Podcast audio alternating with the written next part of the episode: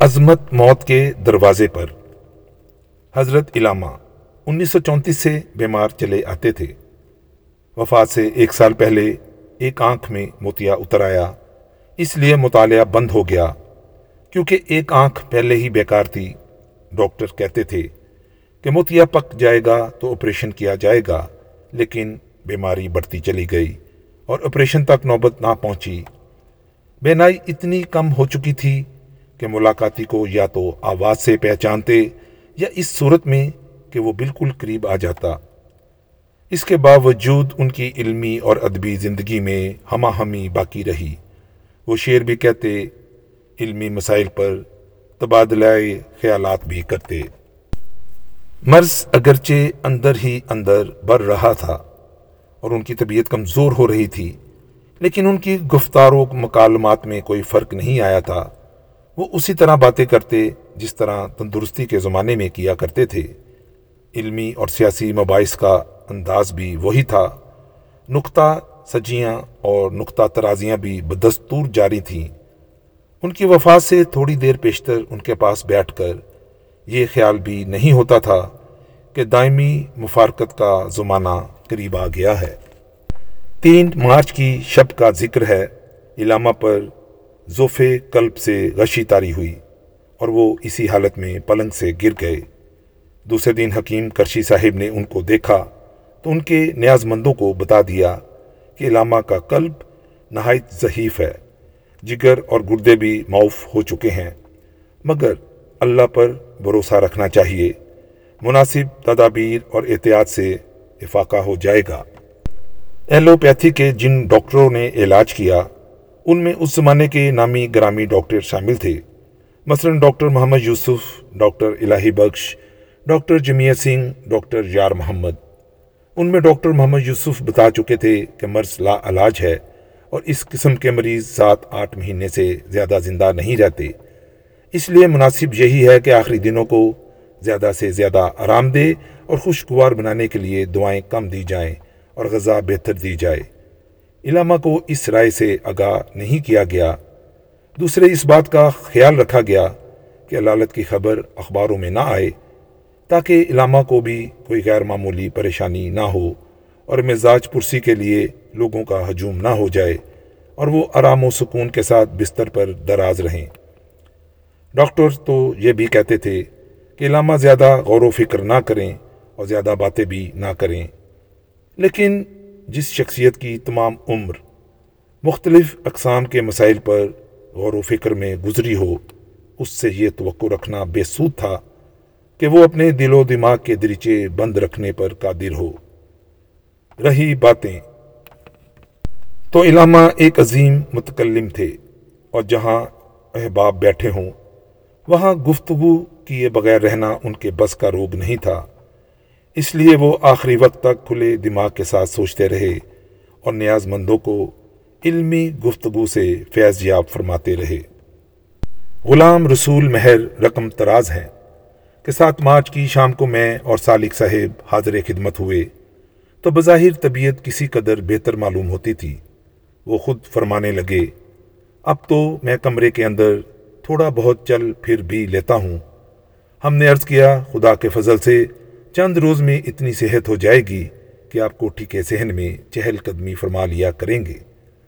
مسکرا کر کہنے لگے، میں موت سے نہیں ڈرتا، بلکہ خندہ پیشانی کے ساتھ اس کی پیشوائی کے لیے تیار ہوں۔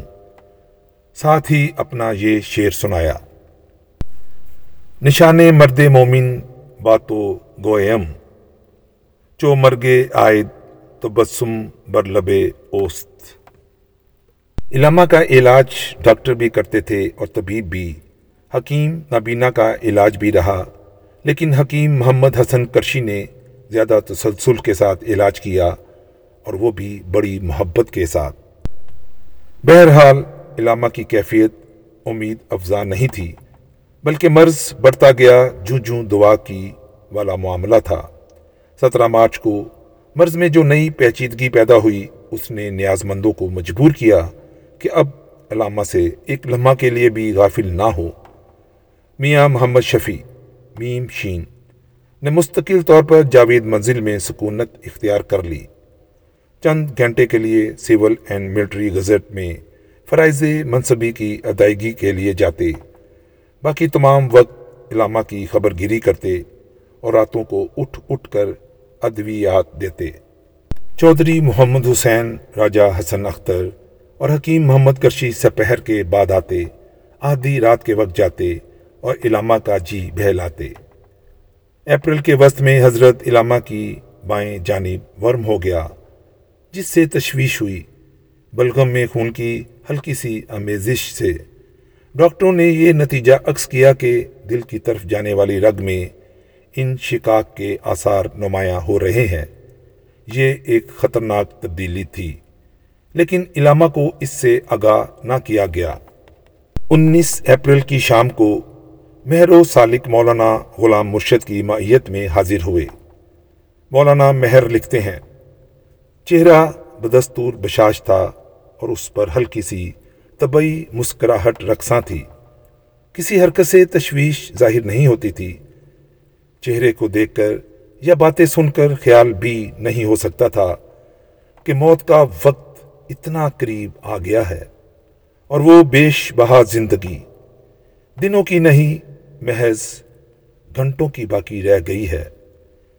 زندگی میں یہ ان کی آخری زیارت تھی۔ میں دوسرے روز اسی وجہ سے نہ گیا کہ طبیعت بظاہر اچھی معلوم ہوتی تھی۔ چند دن پہلے حکیم کرشی طبی بورڈ میں شرکت کے لیے راول پنڈی گئے تھے۔ ان کے پیچھے ہی حالت بگڑ گئی۔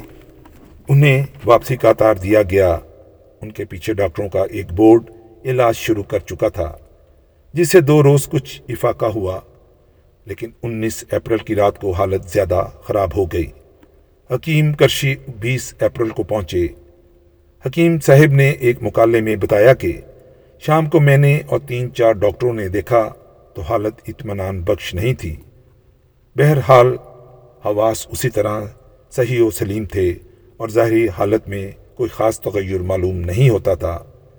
حکیم صاحب نصف شب تک بیٹھے رہے۔ چودھری محمد حسین، سید نذیر نیازی، پروفیسر مظفر الدین اور میاں محمد شفیع بھی موجود تھے۔ جب حکیم صاحب نے اجازت چاہی تو علامہ نے بیٹھنے کو کہا اور علی بخش سے کہا کہ چائے بناؤ۔ چنانچہ سب نے چائے پی۔ علامہ نے ایک ڈاکٹری دوائی پینے کے بعد بہت بے چینی محسوس کی۔ فرمانے لگے، مجھے متلی ہو رہی ہے، میں کیا کرنا چاہتا ہوں۔ حکیم کرشی رقم تراز ہیں۔ چونکہ خون آ رہا تھا اور خطرہ تھا کہ کیسے کوئی رگ نہ پھٹ جائے، میں نے گرم پانی اور نمک کے غرارے کرنے اور دانہ علاچی چبانے کے لیے کہا۔ اس سے بے چینی کم ہوئی، مگر فرمانے لگے کہ متلی ابھی باقی ہے۔ پھر میں نے اکثیر امبری دی تو اس سے متلی رفع ہو گئی۔ اس کے بعد ایک دوسری ڈاکٹری دوا پینی تھی، مگر اس سے انکار کر دیا اور فرمانے لگے، ڈاکٹری دوائیں خلاف انسانیت ہیں، کیونکہ ان میں مریض کے ذوق کا خیال نہیں رکھا جاتا۔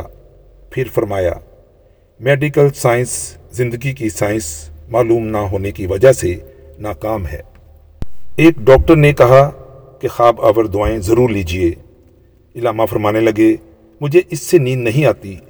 ڈاکٹر نے کہا، اس میں ایسے اجزاء بھی شامل ہیں جن سے چھاننے کے درد میں کمی ہوگی۔ علامہ نے فرمایا، اگر اس مکسچر سے دفاع درد اجزاء کو الگ کر دیں تو پی لوں گا۔ رات کے ایک بجے موسم میں قدرے خنکی پیدا ہوئی تو ان کی چار پائی اندر لائی گئی اور وہ کچھ دیر بعد سو گئے۔ احباب چلے گئے اور گھر میں میاں محمد شفیع رہے اور ڈاکٹر قیوم اور علامہ کا پرانا ملازم علی بخش بیس اپریل کی سپہر کو ابھی حالت زیادہ متغیر نہیں ہوئی تھی کہ علامہ کے ایک پرانے جرمن دوست بیرن فون فلٹام ملنے کو آئے۔ وہ ہائیڈل برگ میں ان کے ہم جماعت رہے تھے۔ ان کے ساتھ ایک پارسی دوست تھا۔ ان دونوں کے ساتھ علامہ نے جی بھر کر باتیں کیں۔ بالخصوص طالب علمی کے زمانے کو یاد کیا۔ یہ کسی بیرونی شخص سے علامہ کی آخری ملاقات تھی۔ احباب گئے تو راجہ حسن اختر آ گئے پچھلے پہر علامہ کی نیند کھلی تو بہت بے چین تھے۔ کہنے لگے، حکیم کرشی کو بلاؤ۔ راجہ صاحب نے کہا کہ ابھی ایک بجے گئے ہیں، اس وقت شاید انہیں بلانا مناسب نہ ہو۔ اس پر علامہ نے فرمایا، کاش ان کو معلوم ہوتا کہ مجھ پر کیا گزر رہی ہے۔ اور پھر چند مہینے پہلے لکھی ہوئی یہ ربائی سنائی۔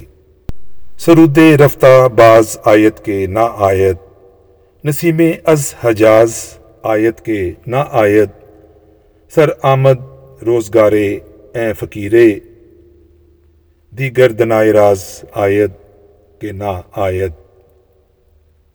راجہ صاحب سمجھ گئے کہ وہ گڑی آن پہنچی ہے جس کا کھٹکا تھا۔ کہنے لگے، میں ابھی حکیم صاحب کو بلاتا ہوں۔ پانچ بج کر پانچ منٹ پر جاوید منزل سے نکلے۔ ان کی روانگی کے فوراً بعد علامہ نے کہا، پلنگ ساتھ کے کمرے میں لے چلو۔ جب اندر پلنگ لے گئے تو فرمایا، کندھا دبایا جائے۔ علی بخش نے شانہ دبایا۔